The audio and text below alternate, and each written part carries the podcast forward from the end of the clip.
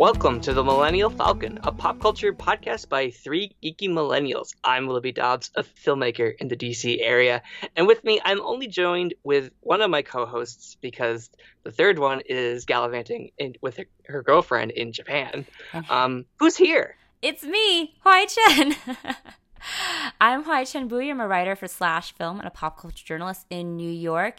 And yes, Anya is out having the time of her life in Japan right now uh, with her girlfriend Philippa. Shout out to Philippa, friend of the pod. Yeah, she's been on. She was on our uh, Detective Pikachu episode. She was. You guys should go back and listen to that because it was very good. Yeah, um, but you know, she, Anya's on vacation, and it's been kind of a, a few months of vacation for us. We've been out and about and um, enjoying the summer, which is good. You know, go out there and enjoy the summer. Don't just uh, stay inside. Get some of that vitamin D. Yeah, exactly. So um, we uh, are just gonna have an episode talking about what we've been missing out on because uh, we we haven't really seen each other a lot this um this season. It's just the season of doing things and going on vacation and going to conventions. So, you know what we're what we're going to do this episode is uh we're doing shoot the shit part 2. Part 3? It's part 2, part think. 2. Mm-hmm. I think we've yeah, we yeah, part 2. We also need to come up with a better title than that because it's a swear word yeah. and the parents are going to get mad. Yeah, um, we are a um uh, all audience friendly podcast. If, what do you guys think about a title? Maybe uh, email us or tweet at us. We don't check the emails, so tweet at us yeah, or write tweet. on our um, Facebook. Um, uh, we yeah we don't really because like we don't we try our best to do a theme episode. And we've been doing this thing for a hundred this is episode 171 and this is our only i think this, this is the second time we've done an episode in which we just sort of talk about a, a myriad of things. And our first talking of that was a lot of it was disney remakes. So we'll probably try and steer away from that even though there is one do kind of want to talk about a little bit and um, i have no intention of seeing it i'm sorry willoughby that's fine. I'm just going to give my short little thing and say about that. But um, yeah, we we're just gonna chill because like we were we thought about doing Once Upon a Time in Hollywood as a review, uh, just putting it all out here. But Anya's on vacation, and as as you may have heard from our previous episode, Tarantino's like her one of her favorite directors. Especially, He's her boy. She, yeah, her her favorite problematic uh, white director white man director. So we figured we would not miss out her with doing that. Yeah. Um but Willoughby, so what have you been yes. up to? what have I been up to? Let's get into it. So I've been, I actually I've taken uh, a couple vacations, or I guess a vacation. Yeah, you just got summer. back from vacation, didn't you, Willoughby? Yeah. Before that, I went to my f- second anime con. Um, last fall I went to Anime NYC, uh, and that was cool because my girlfriend's really big into cosplay and anime, and so I was like, well, I've only been to Awesome Con, and she was like, no, you should go to like a real con, and I was like, oh, okay. Yeah. so I, Awesome Con is kind of a baby con. It's a baby con. It's also a distributor con. Like mm. it's very much like we're going to sell you stuff. Um, Oda, uh, anime and anime NYC is sort of like that too. But the one I went to this summer was Otakon, and that was really cool. That was really fun. I had a lot. I had a really good time there. Um, it was at the convention center here in DC. It was like the 25th time, like year of mm-hmm. of Otakon. Like it was a quarter century. Um, it's uh, like my girlfriend was explaining, it's very fan like built. Mm-hmm. Like it started out as like a fan community con, and then it, you know, as sponsors came in and like you know like Funimation has a booth, and like all these like companies have booths there, and they probably provide some sort of financial support. But it was really built on the backs of the fans, um, and that's really cool. And it's really fun to see that, and like the amount of the like amount of work that goes into all the cosplay. Like I have like like I have first hand I have I wouldn't say first hand experience because I don't really do cosplay, but like I can I see all the work that my girlfriend puts into cosplay and it's incredible and i love her and i love it and i think that that's really cool and to see like the final work like be like among like a bunch of other people's final works and stuff is really neat um and so otakon was really a fun experience for that Um, and then I also bought a lot of merch. I bought like a Detective Pikachu plush, Mm. um, from uh, Digimon, and a bunch of like enamel pins, and it's pretty. It's really cool. Uh, There are a lot of really fun um, artist alley and dealers hall that was there. Um, and yeah, Otakon is a really cool experience. I, I recommend if you're like into anime or into like fan communities, like trying to try to go to like one of the lesser con- cons or like lesser in like in- smaller cons. smaller, not as not as big as Comic Con. Yeah. I will say when I was at Comic Con, I when I was walking the um the show hall, I kept just gravitating towards all the anime booths. And it made me a little bit nostalgic and I kind of want to go to a full on anime con again. I feel like I'm falling back into the anime rabbit hole after just like being fully obsessed with Fruits Basket again and Mhm. writing more about anime lately. And uh, I just like was going to these booths. I'm like, man, I really want to go to another anime con. Like anime I think it was Anime USA. That was my first ever con. And I went when I was in um, middle school. And it was just so eye opening and amazing for me. Actually, Otakon for a long time was like one of my dream cons to go to. And when Willoughby said he was going, I was so excited. I was like, maybe I'll join you. But it was the same weekend that I was covering San Diego Comic Con for work. And so I was. And then I, missed think you it. went. I think, and then you went on to like vacation, Yeah, so like you had no time to like do it. Mhm. Um, well, Anime NYC is coming back in the fall, What, what weekend is it? like November, like the seventeenth, like whatever that weekend is.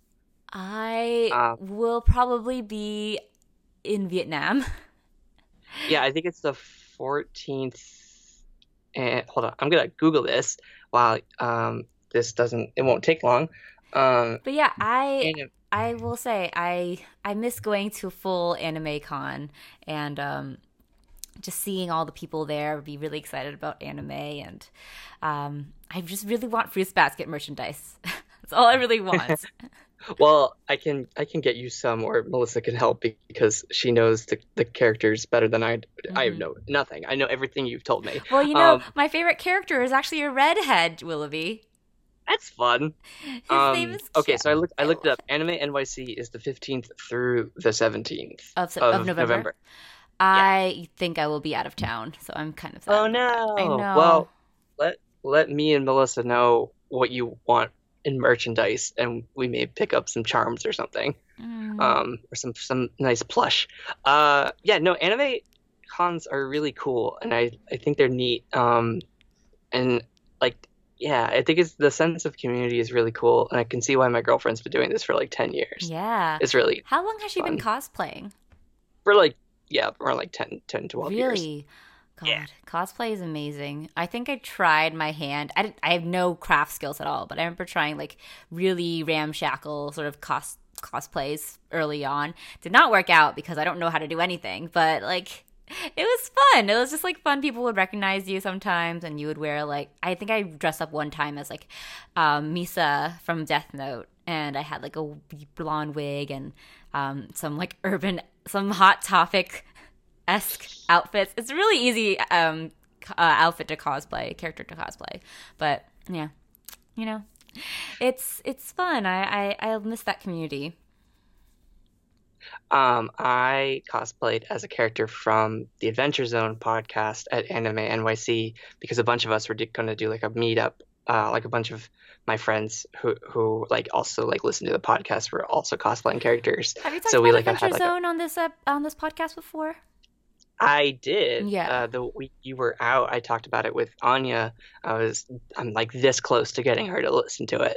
um, and I also recommend it for you as well, HT. It's found family, it's Ooh. fantasy. There's a lot of good humor, good good uh, character development, and like uh, there's 69 episodes, and it's uh, at least the first arc is that. So like you can if you ha- if you can you, if you listen to like an hour or two a day, you'd be yeah if you listen to like two hours of it a day, you'd be do, through it through like a month. Mm. Um, it's really cool. It's really good. I really recommend it. Um, I'm not going to go too much into it on this episode because you could listen to me talk about it on the Percy Jackson episode.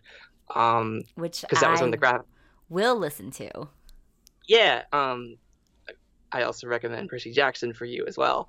Um, I think that episode would be good to listen to if you're like hesitant because like if you like like me, I only knew of the books. I, I I only knew of the movies, and I knew they were bad.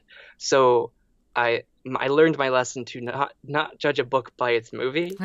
um, I remember uh, watching the so first Percy Jackson movie, and it wasn't terrible. It wasn't great either. It just felt very much like a leftover in the um, sort of string of Harry Potter knockoffs that were coming, and so it Right, didn't leave much an I impression on me. Which is ironic considering it was also direct. Both of those films were directed by Christopher Columbus. Really, um, Chris Columbus directed Percy Jackson? Did not know that. Yeah, he directed. I think he directed the both both films.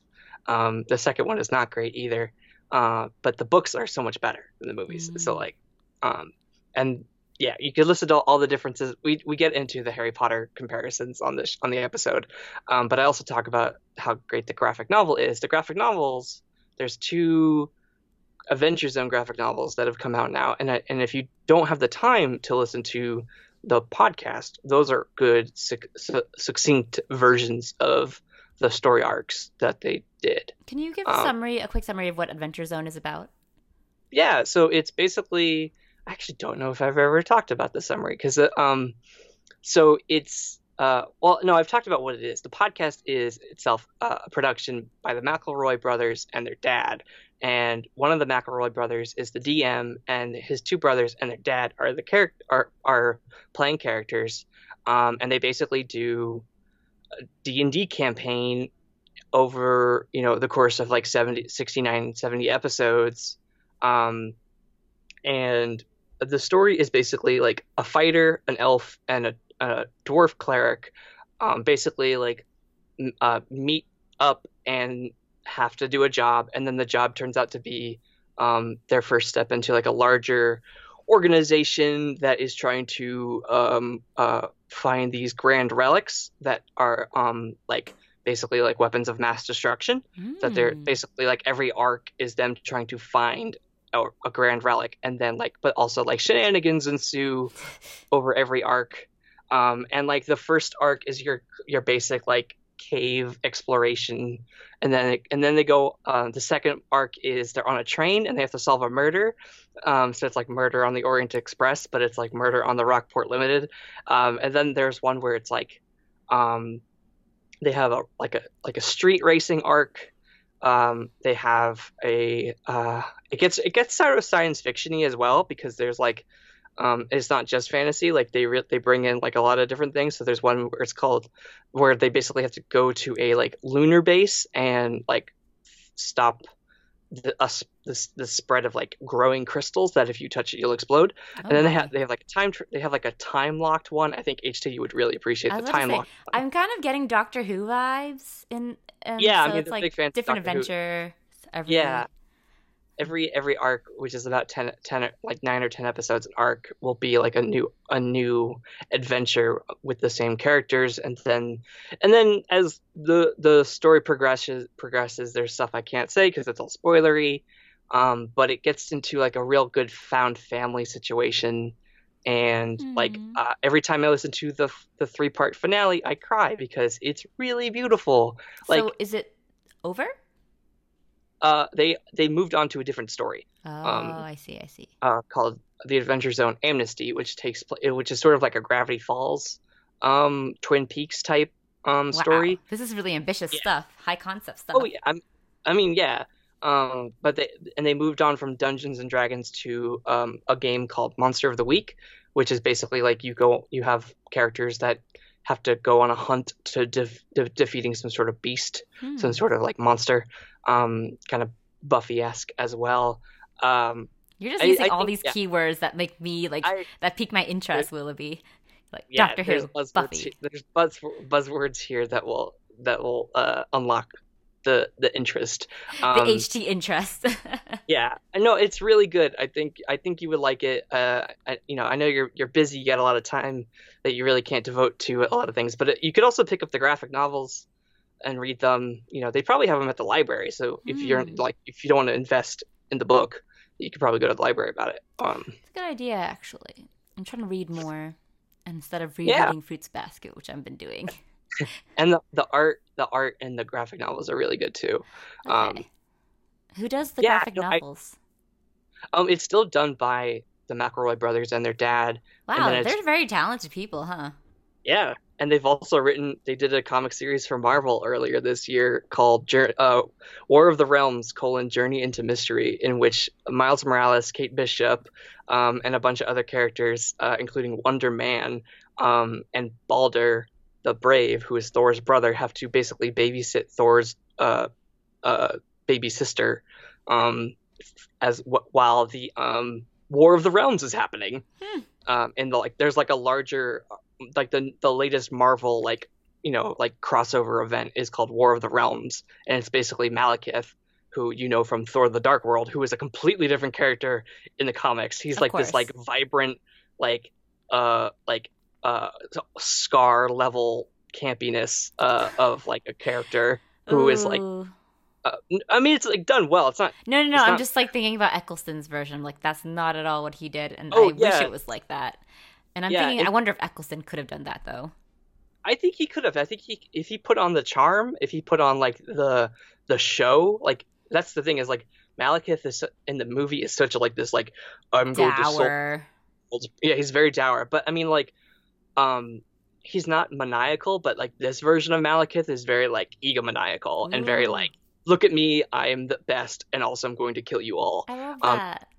and so like that that's like the larger like crossover event and like this is one of those like spin-off or like you know like you know like tie-in novel graphic Mm. novels um and the McElroys and their dad did that basically because they the Adventure Zone was number one New York Times bestseller in trade fiction uh, in trade paperback fiction so they basically like you know got some a, an opportunity from Marvel to write for them and that's pretty cool That's really cool. Yeah, and like they, you know, they have this whole podcast family of podcasts that they've been doing for years. I really, I really enjoy the McElroy brothers. Um, my brother, my brother, me is their like flagship show. That's their like joke advice podcast where they do a lot of goofs, a lot of bits. Um, and I've been listening to them for like two years. Um, that was a long extended thing on the Adventure Zone. I recommend it. That's what this episode's for. It's just us shooting the shit Yeah. about what we want to do or what we want to talk about. Hmm. Still trying to think of a title for this this like segment. I don't really know what it would be. Millennial chatter. I don't know. Uh, now the millennials. Is there is there like like a like a texting pun? I don't Um, know. I don't know. We'll figure it out. Yeah. This, this, this is the, ongoing Yeah. plot. Let, let us that- know what you want this segment to be called. Something that's not shoot the shit. Something that's a little Yeah. bit more um all audience friendly. Yeah. So, HT, what have you been like paying attention to and whatnot, and like Hmm. doing? Like, I mean, could, I guess it could be for work because you know your job is to report on all things movie, televisions, and anime. Um, like, what have you? But like, have you been watching anything for yourself? Um, for myself, well, like, I have done, uh, gone to a few things for myself, which were fun. Uh, last weekend, I actually saw Constantine for the first time. That's the uh, 2004 Keanu Reeves movie, directed by Francis Lawrence, of all people. And the um, guy from the Hunger Games. yeah, director? yeah. And when I watched I this movie, he did that. you mean either. When I watched Constantine, I was like, what happened to this director? Why is he so much more boring as a director now? Because Constantine rules, Willoughby. I had so much fun seeing this. So, this was a 35 millimeter showing. No, wait, 70 millimeter showing. No, wait, 35 millimeter. 35 millimeter showing. Still good. You 35 know, that's- millimeter that's- showing of Constantine at the Nighthawk. Cinema in Williamsburg, and it was like a brunch uh, showing of it. So they had like sort of a, a themed menu to go to go with it. Was it like Alamo Drafthouse where you like Yeah, order something and they bring it to you? Yeah, Nighthawk is actually a like subsidiary or like owned by the same people as Alamo, so they have the Oh. same exact same menu actually. That's Um, fun. Yeah, and so we went Do there. they like do the sta- do they do the same programming that Alamo does, just at a secondary location, I, or is this like I its own thing? some different programming, but um, Cool. they have like similar, s- somewhat similar programs. Um, Like but yeah, sort of like like um, not rev- revisions. What, what what am I thinking? retrospectives. Um, retrospectives and uh like uh, like revisits, I Mhm. guess, Yeah, yeah, yeah. where they like play old movies, Mhm. older Yeah. movies. Exactly. So we went to see Constantine, which is a movie that my friend Elise uh, loves and raves about and says that it's sorely underrated. And I completely agree. It has, for some reason, a 46% in Rotten Tomatoes, which I think is abominable because this movie is just incredibly fun and grimy and stylish in a way that you you rarely see superhero movies these days. It has a bold vision going for it and just leans completely into that vision. And for sure, it's different than what the original comics are, but I think I like it more for that. I think it kind of works as just a pitch perfect noir set in LA. Um. Oh no, go for it. Oh, I. I, I was gonna. Okay. Sorry. Set in LA, and for some reason, also starring Shia LaBeouf. But the rest of the cast is great. What? All right, so it stars Keanu Reeves as Constantine. It also Yes. stars Rachel Weisz. It stars Ooh. Tilda Swinton as the angel Gabriel. Great casting. And Peter That's Stormare crazy. as Satan. And then Shia That's LaBeouf is there for some reason. Does he play? Okay, so th- this was 2004. You said. hmm So this is right around when Shia LaBeouf was starting to be like in movies. Yeah. So like I think that's the same year that he was also in iRobot as the like like weird friend to Will Smith. Is that like the forgot he- situation here? I forgot he was an iRobot. Yeah. So Yeah. basically, when when when Shia LaBeouf shows up, despite me knowing that he was in this movie, I forgot he was in the movie because he is so much an outlier of it. Um, he shows up and he's like this annoying little kid apprentice of Constantine named Chaz. Chaz. I'm sorry. He's an he, he's an apprentice to to Constantine named Chaz. yep. Why And- didn't this movie win the Palme d'Or? and uh, he's doing his Shia LaBeouf thing. Um, but he, he shows up for all of like 10 minutes at the beginning and he disappears for the rest of the movie and then shows up again for like the last five minutes at the end. And it's hilarious to me because it feels very much like the requisite this is the new It Boy. You have to have him in your movie. And he shows up barely at all in the movie. And um, it's just it was just really funny to me whenever he made an appearance because I was like, oh, this is the the Shia LaBeouf uh, required by the studio appearance.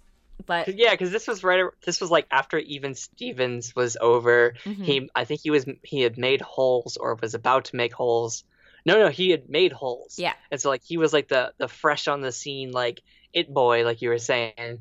And then he made Constantine, and then he made uh Disturbia and Eagle Eye and Indiana Jones, iRobot, and like a a guide to recognizing your saints and Transformers. Like of course. between like 2004 and 2008 he had this like string of like number ones and like supporting cast roles in like these big budget films and then he's like i'm not gonna do that anymore Speaking of Shia LaBeouf, I'm really excited about his new upcoming film, Honey Boy. Have you seen the trailer for that? Mhm. uh no but i've seen bits on twitter like yeah, like sim- images stills yeah. The trailer he like plays his dad he right plays his dad. The trailer is really powerful, um, and it's so fascinating to see him kind of go through this almost therapeutic process of reckoning with his dad dad's influence on him and his career and like that sort of parasitic relationship that he has with him and uh, it's like him kind of you know going through his career too like there are parts there are bits of the movie that you see like the behind the scenes of him shooting even stevens or transformers. And um, Really? yeah. Uh, like the pie scene that they show is like from even stevens and like they show the whole process of doing that. It's fascinating. It's kind of like it's almost watching the trailer i feel like it's almost a little invasive. I'm like going into his his experience in a really raw and personal way but i'm really fascinated by it. And shia labeouf as his dad is like such a weird therapeutic thing that like i am happy that he's working through it in like his own specific way but i i don't know like it's almost like a weird thing to experience myself or to witness myself because it feels so personal right but i'm excited like to see that- it do you remember when he was like he watched all of his films and people could watch his films with him Mhm.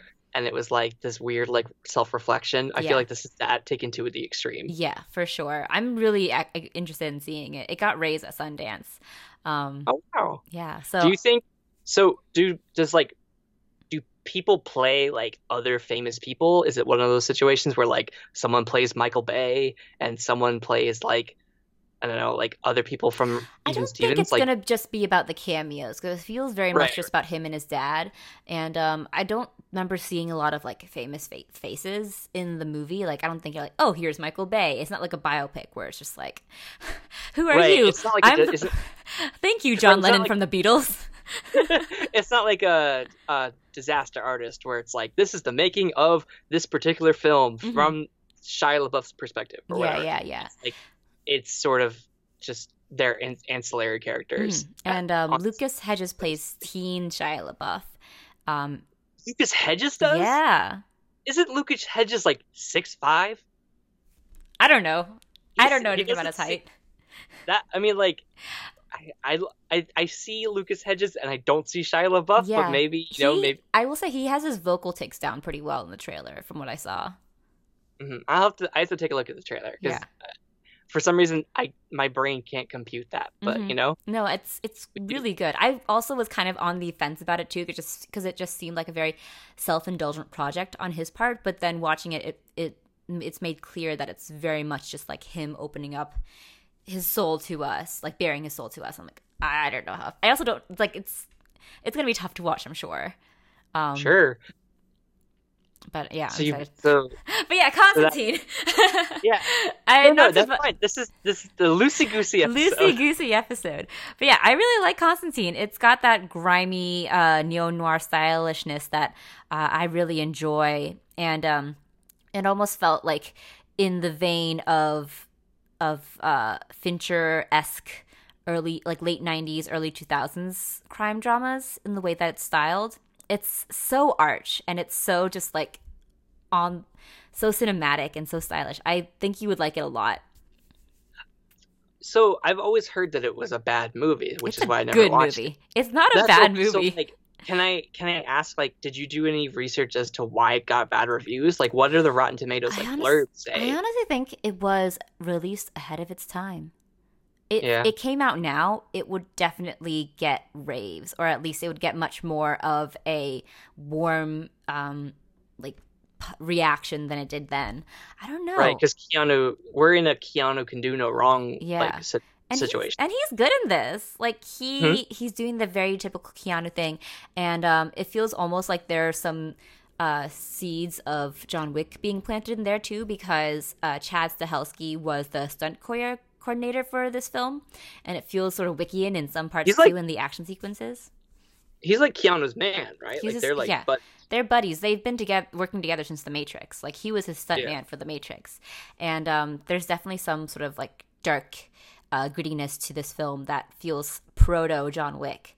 I don't know. I just I I I understand that there are parts that don't work, but I just wholly enjoyed it, and I don't think it deserves that forty six percent at all. If anything, it's like it deserves high eighties. Mhm. It's so you, it's film. greater than the sum of its parts. You would Oh say, yeah, like it's I mean, like I'm not doesn't- even like the some of its parts. I just I thought it was great. I really enjoyed it. I think the only outlier was Shia LaBeouf, but that was like a very much a studio thing. But otherwise, it's a pitch perfect noir. I liked it a lot. I don't know. Oh, I can't wait for the I can't, can't wait for the Pitch Perfect spinoff, Pitch Perfect Noir. Anna Kendrick is back in a trench coat, and it's like black and white. yeah. But anyways, it's good. I think you would enjoy it. It actually like the style also reminds me somewhat of um uh the first Hellboy in a way. Okay, Um cool. very so I Do think you-. Is he okay? So this is the same Constantine from the DC comics, right? Yeah. It is very different from the Constantine comics. There's no resemblance at all, really. Because like I saw, I've seen, I've watched a lot of. I guess he's on Arrow. Uh, Constantine shows up in both Legends of Tomorrow and Arrow as like very comic book, like Accurate. I guess accurate, where he's got like blonde hair and like a red tie and like a brown trench coat. But from like all, all the art I've seen in from or all the like stills and images I've seen from this movie, like Keanu Reeves does not look like he wears the comics costume at all. It's not at all similar. Like he's an American. He's working mm-hmm. in LA. Um, they borrow, I think, like one storyline from the comics, but they make a lot of take a lot of creative, creative license with it. And um, it's there's basically no resemblance other than the name and um, that Right. basic plot. But It's sort of like um I think that might be why Blade- I'm sorry. Oh, it's like they took the name Blade Runner, but they it's not what uh the the movie is. It's not you know it's androids. Do androids dream of electric sheep? Yeah, yeah, yeah, It's Exactly. like a reverse situation from they that. just took it as like inspiration and did their own thing. But yeah, it makes me a little sad too that Francis Lawrence isn't doing something quite as stylish and as as cool as this. Like, yeah, a lot of things are very on the nose, but I think that it, it works so well in the context of this world. And there's no line of dialogue or no action wasted. I just think it's great. And um, you think- everyone's wrong? Do you think that his blandness as a director is a fault on the studio for Hunger Games, like trying to keep it, you know, like a tight grip and not giving him too much creative control? Because like that seems weird that he would do, you know, like I'm guessing DC didn't give a shit about Constantine, so they probably were like, yeah, do whatever they do I mean, whatever you want. I think it's possible that he recoiled from the backlash to Constantine and basically Oh, yeah. went in the opposite direction. It's like I'm to make a gritty, realistic war movie and not have any style or flair at all. There's just so Yeah. much flair in Constantine. It's so fun. Um, I re- I recommend it. Willoughby. I think you'd enjoy it a lot. And um, Cool. I it's- will. it's I will funny, put it too. on the list. yeah, put it on the list. Yeah, it's Our like Africa lists. Going backward. It's Yeah. Willoughby watch it. Okay, I will. Um, uh, I guess I guess we don't really have turns right now, but I'm going to talk about um, Succession. Oh So yeah, I that's something that Anya's been trying to get us to watch for a while, and you finally gave in. I I well, I just saw. Okay, so it was basically like on my Twitter last year when was it last year that Succession came out? Was it yeah, 2018? was last year, I think. So there was only two people on my Twitter timeline who was talking about it. It was Karen Han, who wa- writes for Polygon, and Anya.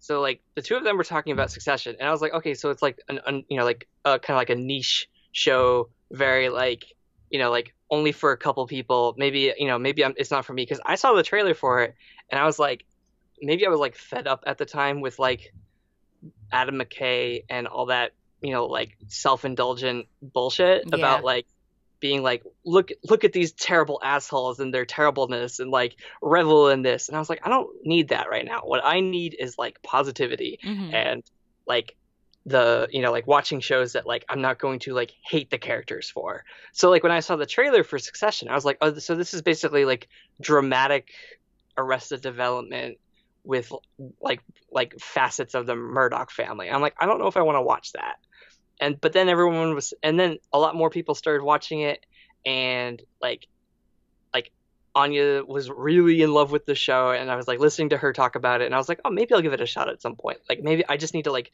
distance myself from the hype to like you know like disassociate that with like my own enjoyment of the show because like mm-hmm. I, I was what happens to me is like when a lot of people start watching the something I sort of back away from it like sort of like maybe I'll, I'll wait for the hype to die down to Mhm. then to, to then like take a look. Unless it's something I like need to watch like it's like extremely my shit you know? But if it's like a show that I don't really have any interest in but a lot of people say it's really good I sort of wait to to like have my own judgment of it I guess.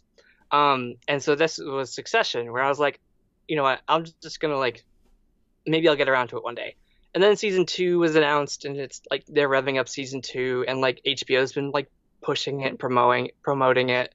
And so i just like you know what? It's 10 episodes. I got a, i got a weekend. Let me let me see how many i can get through um, without going like these people are terrible i'm going to turn this off.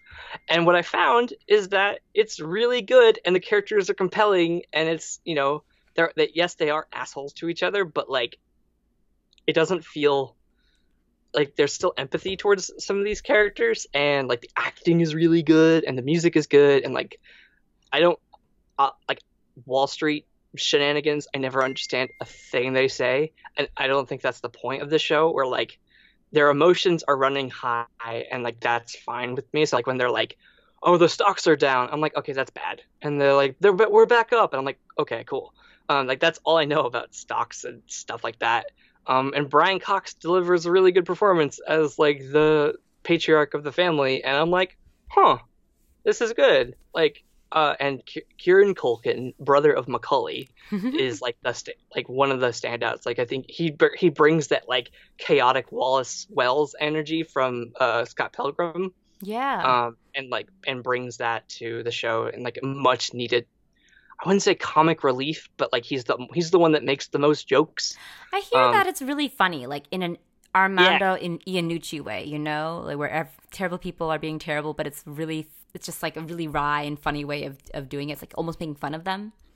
Yeah, I mean, it basically is like that. It's also like, so the the best part is is that Kieran Culkin's character basically takes the piss out of everyone else. Like he's Mhm. the one that sort of has like an outsider perspective in terms of like, look at all the bullshit that you guys are all like spewing. Like none of this matters. Like that sort of like I wouldn't say nihilism, but just sort of like corporate nihilism, where he's just like, none of this matters. You guys are being jerks to each other for nothing hmm and it's like that's sort of like almost like he's commenting on what we're also seeing which is kind of good like if it was just a, like a like a bird's eye perspective of what these characters were i don't know if i'd like have the Patience. stomach for it Mm. the patience for it um but but like kieran culkin he, I w- he's not the audience surrogate but he is the audience surrogate in terms of like your reaction to the to these people is also Mm. his reaction to these people.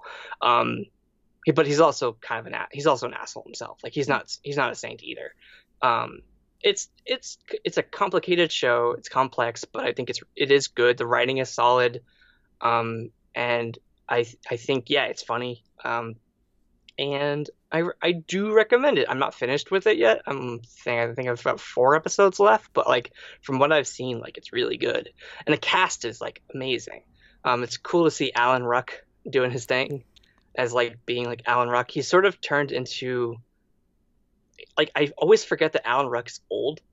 like I, don't- you know, like because you watch like Ferris Bueller yeah. or, or other films or that he's in, but he's like in his like early 20s or like late 20s, early 30s, and you're just like, oh yeah, Alan Ruck Now, but he shows up with like gray hair and like a beard, and I'm like, oh wow.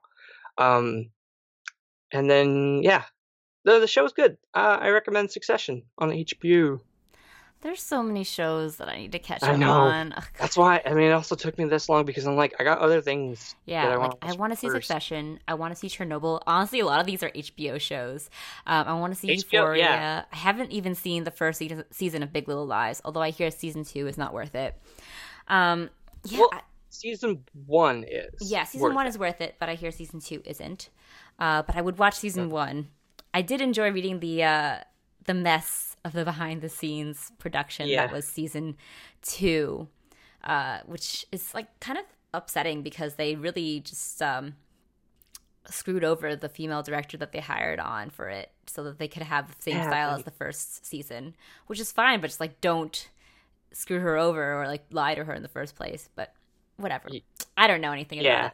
it's why it's why there's seven um, credited editors on every episode, which is not how things work Yeah. in usual mo- TV shows.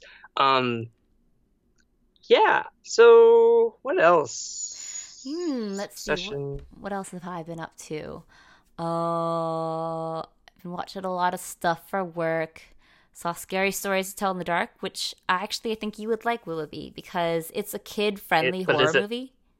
Is it scary? It's scary, but like it's geared towards kids, like in the Hmm. way that I wouldn't. I read those books yeah, as a kid. I think Yeah. you would really. En- I never actually read them books. I didn't have like an affiliation with them, but I enjoyed it all the same. Um, but I will say it's like it's a movie made for a younger demographic, but it doesn't pull its punches. So it doesn't. Um, I don't know what the closest comparison to, would be. Uh, it's somewhat like I don't want to say like Hocus Pocus. That's like geared towards kids, but I don't know. Um, something like Jim Henson's 80s movies like Labyrinth or something or um ooh, what's that movie with Tim Curry where he's the demon thick looking thing Clue. that's a great No, one no. too um no Um, but you know like those kind of movies that are sort of made for a younger audience but still have really scary and really frightening elements um, and take its audience seriously that's what Scary Stories to Tell in the Dark is. Um, it's set in the 60s and it follows a group of kids who um, enter this haunted house and steal a book of scary stories from it, and the scary stories start writing themselves and coming to life. And those are the stories that you see in the the book itself. So the monsters come to life from the book, kind of in the way that Goosebumps is, but in a much less campy and much more serious way. But I think Oh, that's it- Jack Black movie. yeah, that Jack Black movie. I think you would really enjoy it. I, I enjoyed it as despite not really knowing much about the books. Um, I actually had heard some of the stories myself as just like urban myths because I I know that um, the author had collected them as like a tale of urban myths and campfire stories, and it they it plays very much in that way in the movie. So I recommend it. I think non horror fans would really enjoy this movie, and the design is impeccable. Uh, the body horror is there, even though it doesn't get bloody because it's PG thirteen. It's it's catered towards that younger audience, so there's no like real blood or anything. And there are like some jump scares, but it's not something that's like, you know, terrifying and traumatizing. You should. I think you'd like it, Willoughby. Okay. I'll, I probably will not see it in theaters, but I probably, you know, like if there's ever, if it comes to Netflix or Prime or Hulu, or you know, it's cheap to rent on Amazon, maybe I'll check it out. It's a good kid Um, adventure movie with some scary, scary sequences in between. So I think it's I fun. was, I was wondering how they were going to adapt it because I have read the stories, and it Mhm. is just a collection of short stories. yeah. And so I was wondering like what the narrative will be. So like that makes more sense that it's like almost like a meta textual Mhm. element to it. Um, is it is is it the actual like children's books that they like pick up, or is it like like its own in universe? Like It's an own in universe it- thing. They create this whole story about this haunted house that was. It's kind of like the haunting of Hill House. I don't know if you've ever seen this, but um, it's on Netflix recently. Um, but it's this family who had um, basically owned this big paper mill in that in the town, um, and they slowly like disappeared through mysterious means. And they had this one daughter who was hidden from the rest of the world into her entire life and isolated in this room. And the only um, interaction she would have with the outside world was when children would come visit her and she would tell them scary stories through the walls. And um, after she died, they say that like her, her ghost haunts the house. And if you ask her for a story, that'll be the last story that you ever hear. And so it's her book of stories that they that they steal from the from the mansion. And uh, she's kind of like the sort of grudge like character that you need to find they need to investigate and find out why she has like a vendetta against the town and everything. interesting, Mm Mhm. Very interesting. Yes, it's good. It's a fun. It's a fun movie. Um, it has its flaws, of course, but it's uh quite good for the kind of the audience that it's going for and the movie and the kind of movie, um, the property that it's adapting. But yeah, scary stories to tell in the dark. I recommend. What else did I see? Uh, You saw Good Time I did. billboard. Yeah, that was kind of a, a spontaneous thing that happened yesterday because uh, we were. I've been kind of trying to recoup my monetary losses because I've been out and about a lot recently and on vacation, so I'm kind of broke. But A24 has been holding these public screenings of their movies um, for free in various places, often themed to the movie itself. They had The Witch in like some field in the middle of nowhere, I think. Was it still on a billboard or was it on a screen? It's like on a big billboard kind of thing. Like they have a big screen. I don't really know about the other ones, but Good Time, it's which is a very New York movie. It's set in Queens. They held at this park in in Queens. Um, I think it's actually at like an intersection that they mention in the movie. And they held Yeah. it. They put this big billboard underneath the subway line, and um, so people were just like sitting in the park and watching it as the subway was going back and forth. And uh, at first, I was wondering like whether how this experience would be because the subway is very loud, but it really adds to the overall experience because it's a very it's a grimy, um, unsettling. It's one of the most uncomfortable experiences of watching a movie I've had because it's like on edge. Oh, gosh. Because you're on edge the entire time, and Robert Pattinson plays a character who's wholly unlikable, and yet you kind of have a grain of sympathy for him because he's somewhat competent. Um, but the title itself, Good Time, is very ironic because every person that he meets and encounters in the movie has a bad time. And uh, in fact, he makes all of their lives worse in the meeting. So it's, It's like uh, The Great Gatsby is an ironic title. Yeah, He's not so great. Yeah. But um, Robert Pattinson plays a petty criminal who has a mentally uh, challenged brother. And uh, he takes his brother out of therapy because he believes it's bad for his brother, and instead takes him to accompany him on a robbery, a bank robbery. And uh, after his brother gets caught, he spends an entire night trying to get enough bail money to uh, get his brother out because his brother is like you know mentally challenged does not is not doing well in the prison mm-hmm. environment and he's actually like beaten up pretty, really badly at one point um, and uh, it's just like takes place over the course of basically one night and uh, it's very on edge kind of movie um, and remember i remember when i first saw it i saw it like two years ago when it came out. Um, it's a movie I very much disliked the experience of watching, but as I came away from it, I liked it more and more just because of how like wonderful Robert Pattinson's performance is. It's so great, it's so nuanced, and it was a movie that really convinced me of his talents as a character actor, and um, yeah, just how well made that movie is, and how New York it feels. It's like seeping from its very core. So it was really fun to see it um, with the crowd in a park underneath the subway. It felt, felt very much like in Queens. In yeah, in Queens. It was like the spirit of the movie lifted and surrounding us. So that was actually quite yeah. fun. I've I okay, so I heard about the A. It's called I think it's called A twenty four public access because mm. these are like free fil- showings, and so like when they announced that, I like looked into what they were doing. So like they showed Ladybird in Sacramento, uh-huh. and at like a you know like you know like they're all like locations that are either in the movie or you know they have some sort of connection. So like Moonlight takes place in Miami at like a very specific intersection um, that I think is also featured in the film, if I'm not correct, mm-hmm. uh, if I'm correct. Um, and like like you were saying, like the witch is played in like a field, you know, probably like in, in New England Salem somewhere. or whatever. Yeah. Um, and then like you were saying, Good Time is played in Queens and stuff. And so like I don't know, don't know, I can't list off all of them, but like I really think that's a really interesting, creative way to show films. Yeah. Which is like a free and b like you're in the same spot that these films are occupying. Yeah. Um and in the cultural and physical and like like cinematic sense. So yeah. i think that that's real like like i wonder because you've seen it twice. Do you think this was a better oh. version like experience of watching it? Oh i i liked i actually liked it a lot on second viewing because i could i knew what i was going into and like i was able to appreciate mm-hmm. more just like the movie itself. Um yeah, I like the experience of seeing it in that like surrounded by the setting of in which it takes place. Um, yeah, I think it definitely adds to it.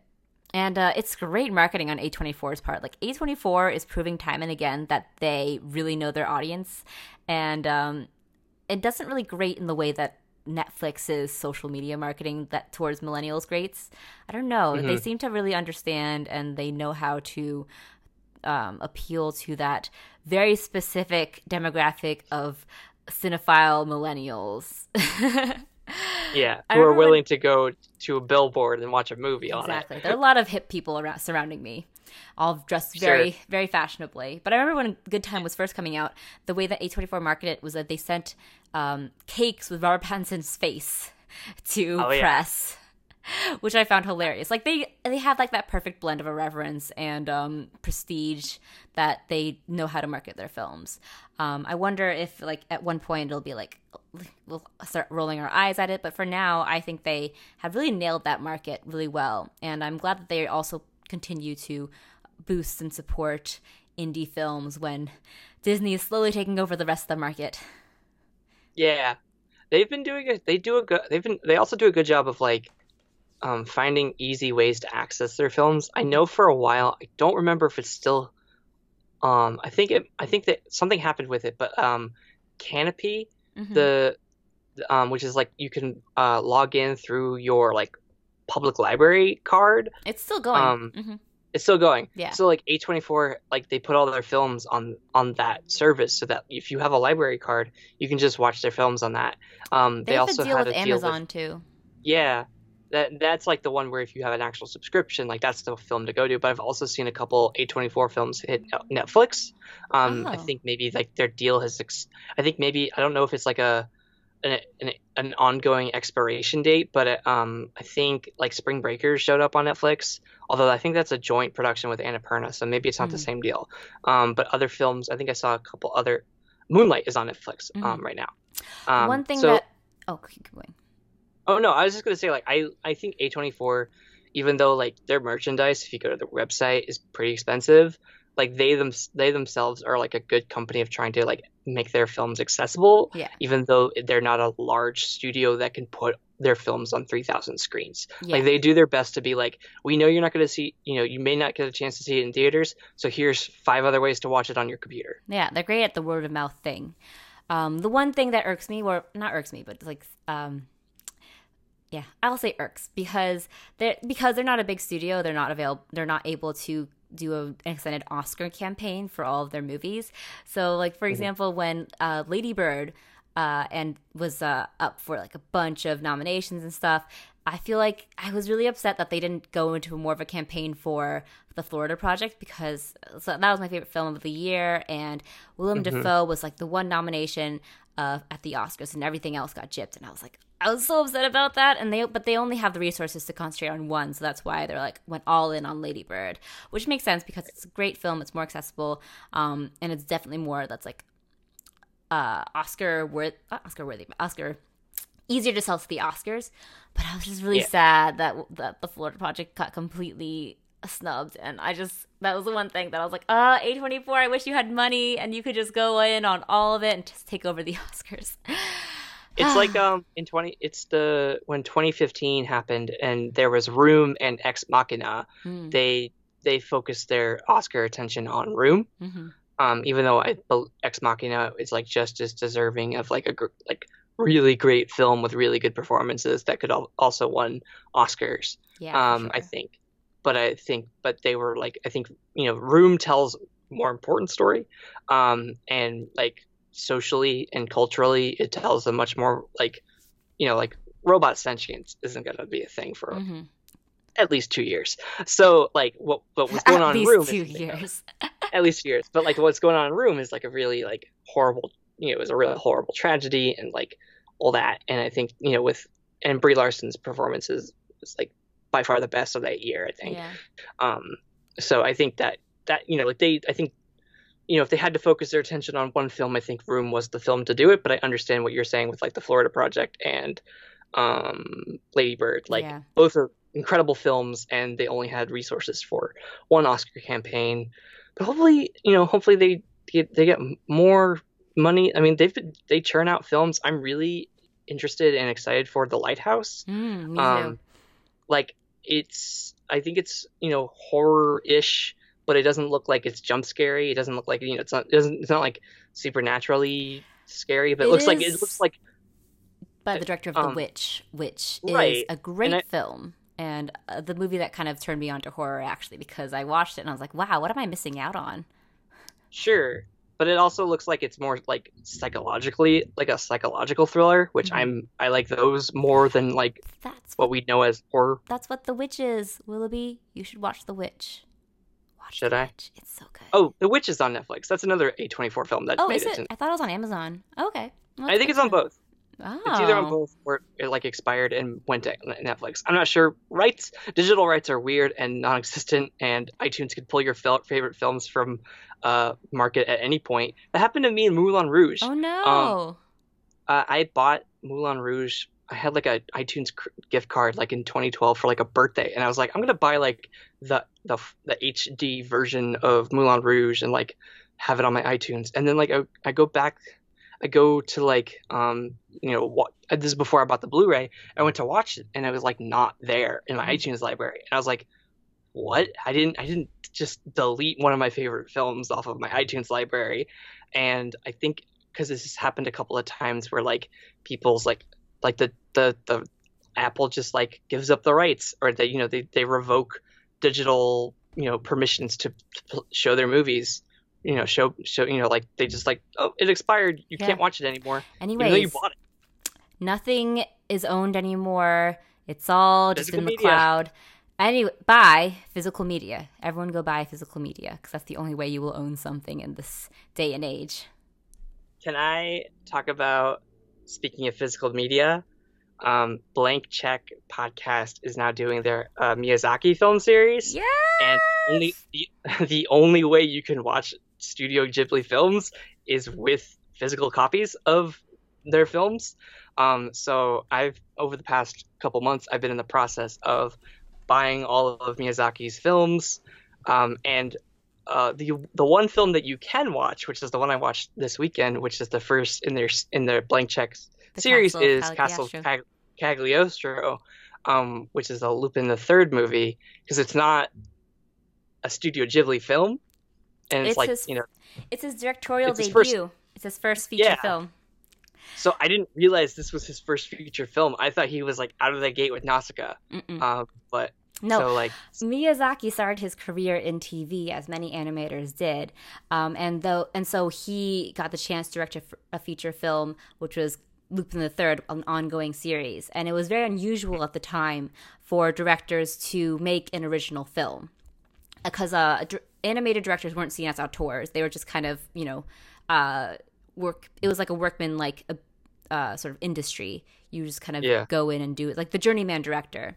Um, and sure. so uh, Miyazaki actually helped kind of create uh, that niche. He helped craft that idea of the anime director being a actual auteur in his own right with Nausicaa.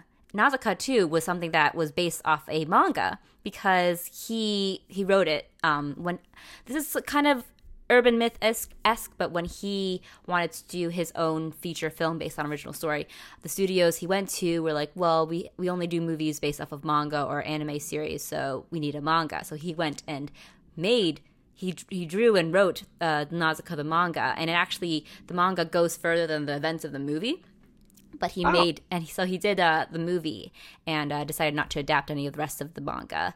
Uh, I think it went on further. He kept writing it after he had established Studio Ghibli, so it was ongoing for a while. Um, and you can read the whole manga somewhere. I have the first issue right here. Oh wow! There it is. Yeah, with the when the Nausicaa 30th anniversary came out, I got a nice package from GKIDS with the Nausicaa first issue of the manga and also a Blu-ray edition of Nausicaa, but there's no need because I already own all the DVDs of Miyazaki, uh, which I started collecting since I was in sixth grade.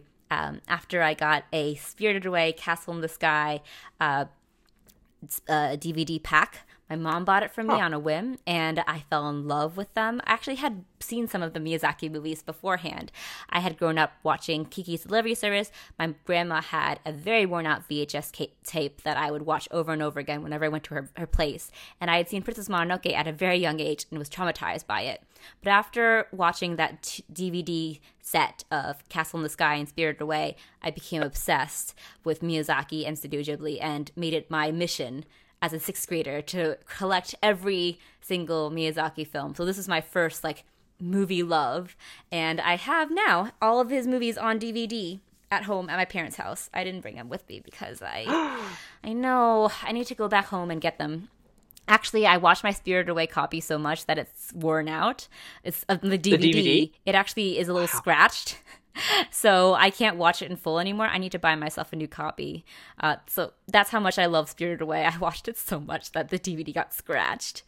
Um, wow. Yeah, that's that's me. That's my that's my bid, I guess, to go on Blank Check podcast. I love Miyazaki. Please, please, uh, get me on your podcast. It's okay if you don't because you don't know me at all. But and they may have already recorded those episodes. They probably already recorded um, all the episodes, but it's okay. Yeah. Um, so yeah, they so they've started their their mini series, and so like I was saying, like I've been buying the the Blu-rays like in order.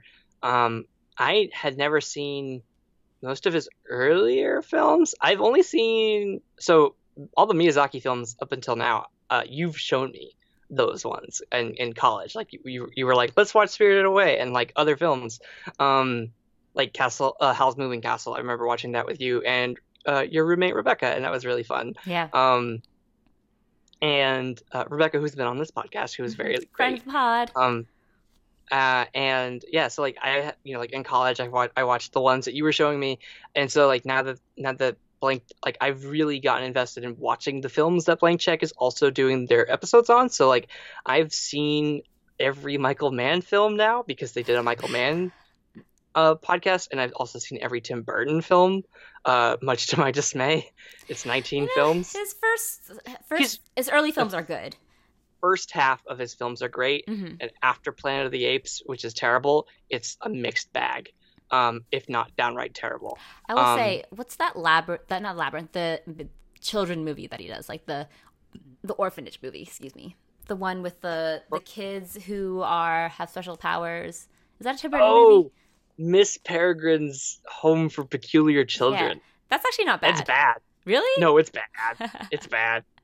Uh, do you remember? Did you see it? I watched half of it and I'm like, this isn't terrible. Remember? Do you remember Asa Butterfield's wooden performance? Yeah, he's not great.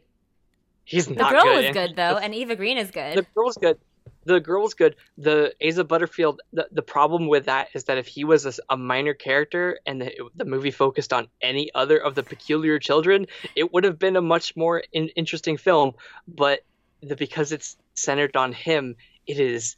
Uh, it, it just like dies around him whenever he's the, the focus, which is ninety five percent of the time. Um, yeah, so Tim Burton, I've seen all of those films. I Michael Mann has a really interesting career because how most of his films are like there's no humor to them. They're like super serious. He's you know he did Heat, which is like super like.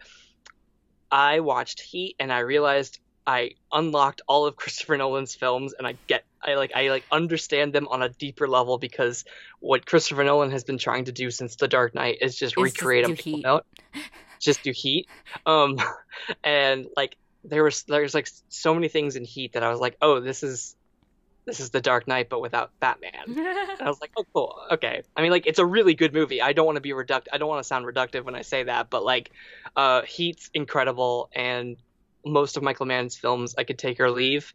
Um, but like, Thief is really good. His like first film is really good. Mm. Um, I have to say, I actually haven't seen any Michael Mann movies, so I they're need to good. remedy I that. don't. I don't think you need to see all of them, but I think you. I think if you watch Thief, um, Last of, Mo- of the Mohicans, and Heat, and um, Miami Vice, Mm. I think you have a really good understanding of who he is as a filmmaker, um, and as like a as like a director, as like you know, like just like and like you get you understand who you know like his style. Like you don't have to watch like The Insider and Ali and uh, Public Enemies or Black Hat. Like those films. I mean, Ali's pretty good, but it's a biopic, which he doesn't really do.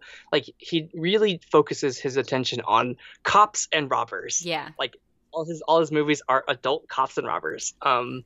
he's just playing And- cops and robbers his entire life.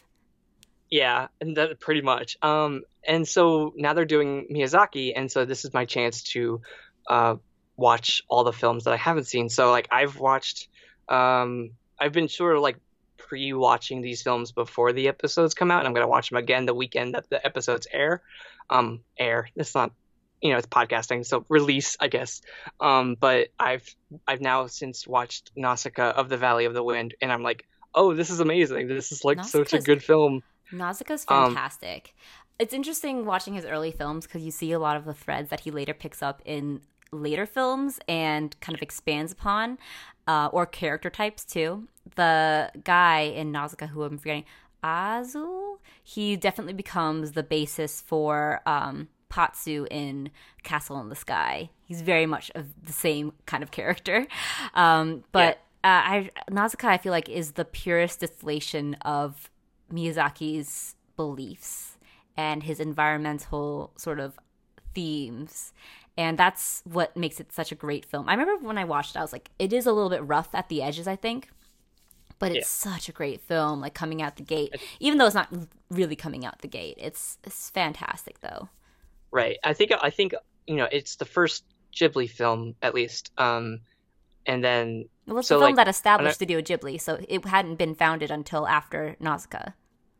oh, then I got that I got that backwards. Um, but uh, so Castle of Cagliostro is a fr- like you know part of a larger franchise that he Mhm. had involvement with, and so like when I watched that film, I was like, oh, I see, I s- like you were saying, like I see like the telegraphing of the rest of his Mhm. oeuvre and Yeah. like the rest of his like um style like it's obviously like not as reformed as you get when it's in spirited away and Howl's Moving Castle like those are obviously like you know like progression of his of his development as a, as an artist and as like a director um but like Nausicaa is amazing. I, I finally saw my neighbor Totoro for the first time, and I was like, "Oh, it? movie's like I'd never seen it before." It's so lovely, and it's a Um, little, it's so it's- sad too, because it's, It's very melancholy. Yeah.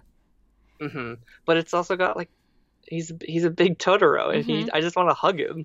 You know um, that um, My Neighbor Totoro actually came out as a double feature in a way, like in back to back in theaters with another Ghibli film, Grave of the Fireflies, um, because Miyazaki he didn't direct Grave of the Fireflies. I think he did the screen treatment for it. Um, it was his uh, I think it was Isao Takahata who directed Grave of the Fireflies.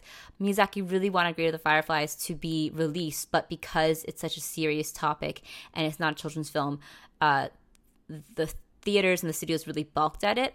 So he said, you know, I'm going to do My Neighbor Totoro, which is like a fun, happy child film, which like is much more along the lines of what we usually do, and but we'll release it together.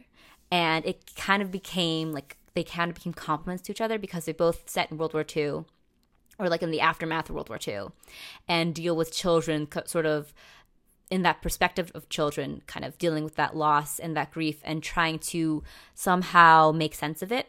But Totoro does it in a much more whimsical and fantastical way, whereas Grave of Fireflies is like in the thick of it and it's very dark and it's very sad and very hopeless.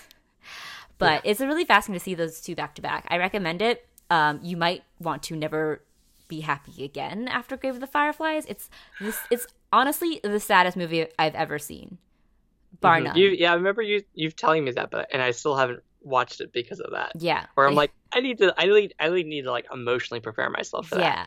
that. Um, but yeah, I'm excited to watch and rewatch um Miyazaki films. I, I like really like every time I watch a film I'm, oh, of his, I'm just like, he's such a good director and animator. He is. He's my favorite director.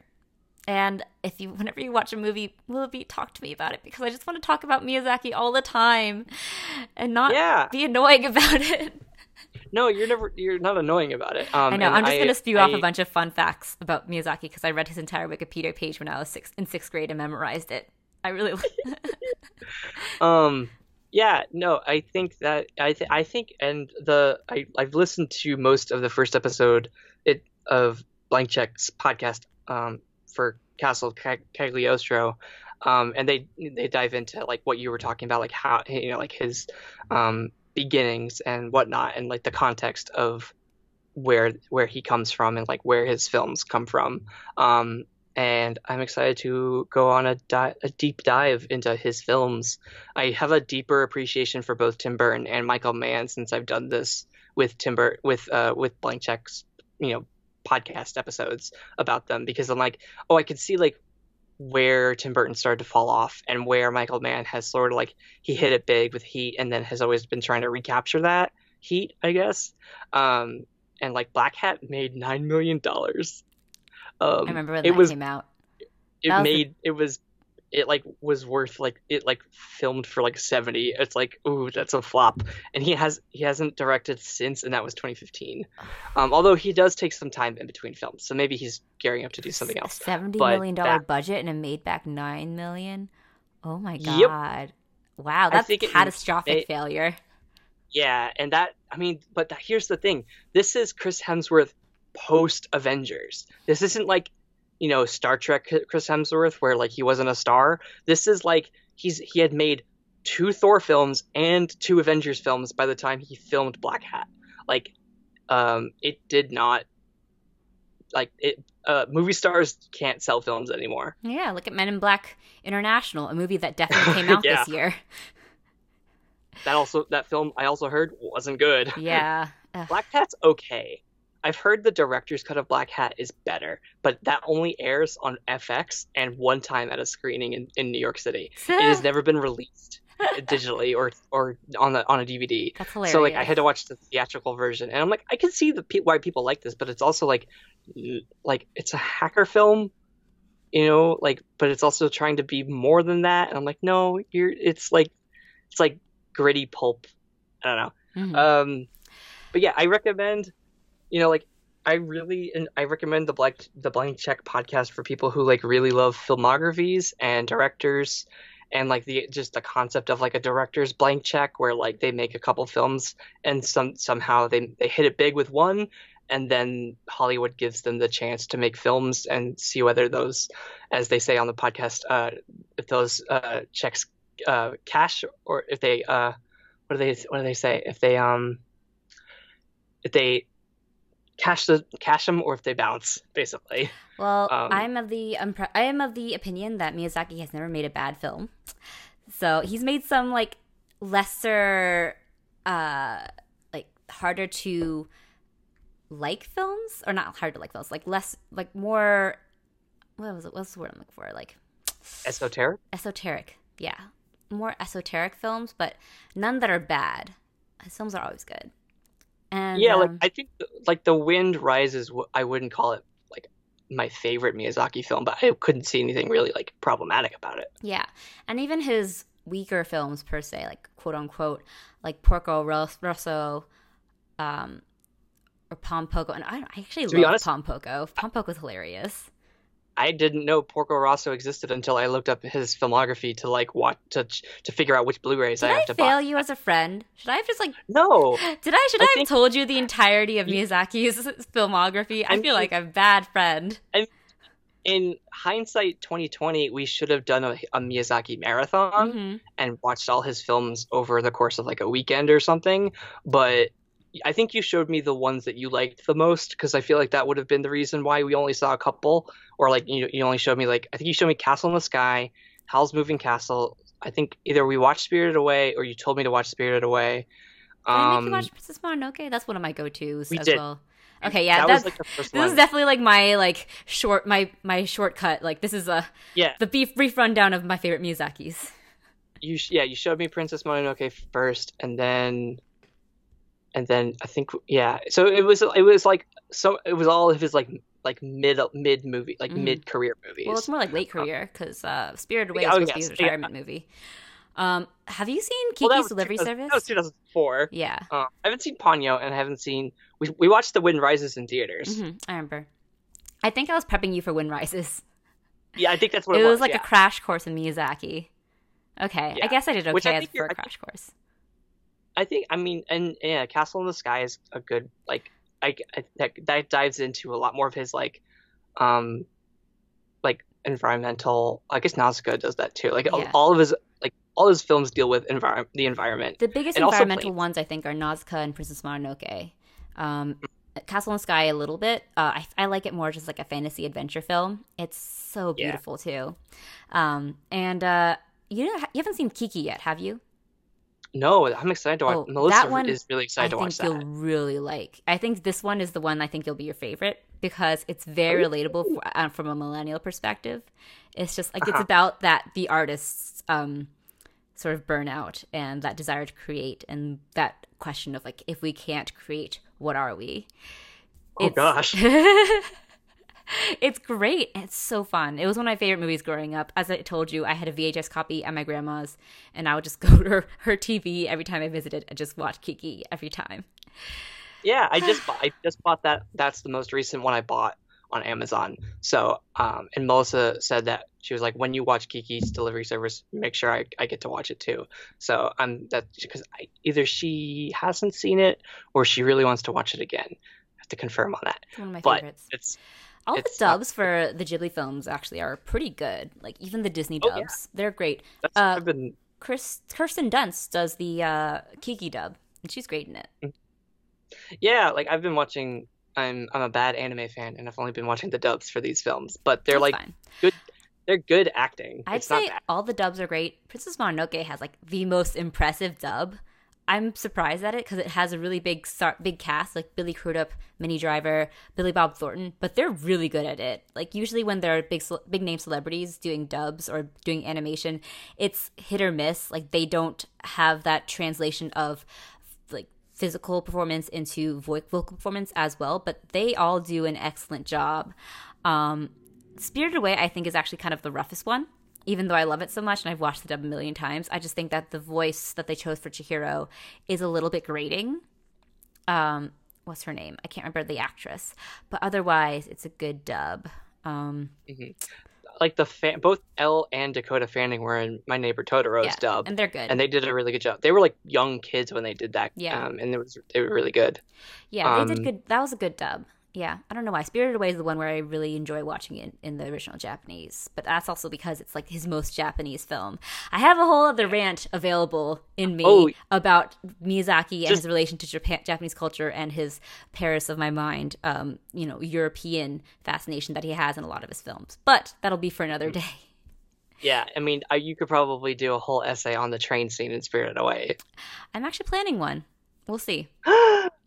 I'm Spoiler alert. Oops. yeah, Went not went- not inspired by the Blank Check podcast. I've been, I've been thinking about doing a Miyazaki essay series for a while, but that's something far in the future. Maybe look forward to that on slashfilm.com. Who knows? Mhm. I need to do my research. Or a book. Ooh, I mean, maybe you should do a book. that would be You my should do a dream. That would be my dream, Willoughby. Like literally, I would cry if I could write a book about Are Miyazaki. there- Are there any Miyazaki books that you would recommend? Like, are there like don't about know. him? There are a few. There's a lot on the art of Miyazaki, but not a lot actually analyzing his works. There's a big, you know, la- scarcity in that, which is a little surprising. Yeah, and I know there's a couple documentaries about him out, right? Yeah. A lot of those are by like local Japanese news stations too. Like they just follow him around and it's just about his life and stuff. So they're not actual like you know, they're kind of more docu-series in a way and then they're Oh, okay. edited into being a documentary. That's cool. That's still cool though. Mhm, It's more, I guess, you know, more of like slice of life Miyazaki instead of like a retrospective. Literally, I'm so obsessed with Miyazaki. I have seen like remember I remember watching the, all the delete the bonus features on Spirited Away, and I was obsessed with this one bonus feature which was about the making of Spirited Away. And there's this one scene of him cooking ramen for the uh, his whole like team of animators that I I don't know why, but I'm obsessed with it. Sometimes I'll just go on YouTube and look up this scene and watch it. and um, that's how obsessed I am with Miyazaki. So I mean, that's okay to Mm-hmm. be that obsessed with a director. Like, you know, I've watched everything about George Lucas. I read a biography about him from 1985. Yeah, we all have Um, our, our favorite directors. Yours is Lucas. Yeah. Mine is Miyazaki. I've seen every film in his filmography. Uh, I think I missed. I'm actually interested to so, to go back into his TV stuff because that was when he was yeah, still like he a, he worked he worked on the Lupin the Third TV series before he did the movie Mm. or one of the movies, I guess. yeah. Um, but I don't know any any other TV he made. Um, yeah, that was a long a long thing on Miyazaki, but I think he's worth it. Um, Always. is there always? you know, is actually, we haven't done a Miyazaki episode yet, have we? No. One day we're gonna do it. Yeah, after I've seen all those films, and I don't know Anya's relationship with Miyazaki. I know she was a big anime fan, but I don't know about. I'm Her sure she's specifically seen with at least Ghibli. a few. Yeah. hmm But then I think I think I mean that's that's almost itself a whole podcast series. hmm We could do a podcast series, the Miyazaki podcast. Yeah. like- just like follow up blank Blake check. Just like we're not copying you at all. Right, we're not going to talk about the blank check part about it, but we're just going to talk about his films. um, It's just HT. It's just me rambling for an hour about how much I love Miyazaki. and then I go, yeah, hmm that sounds right. All right. Uh, right. it'd Well, be a, it'd be good. I think it's a good way to wrap up this episode. We don't have a really like this week because this was our whole. They're all really likes. Yeah, this is all I really likes. Um, I hope you guys enjoyed our our uh, shooting the shit segment.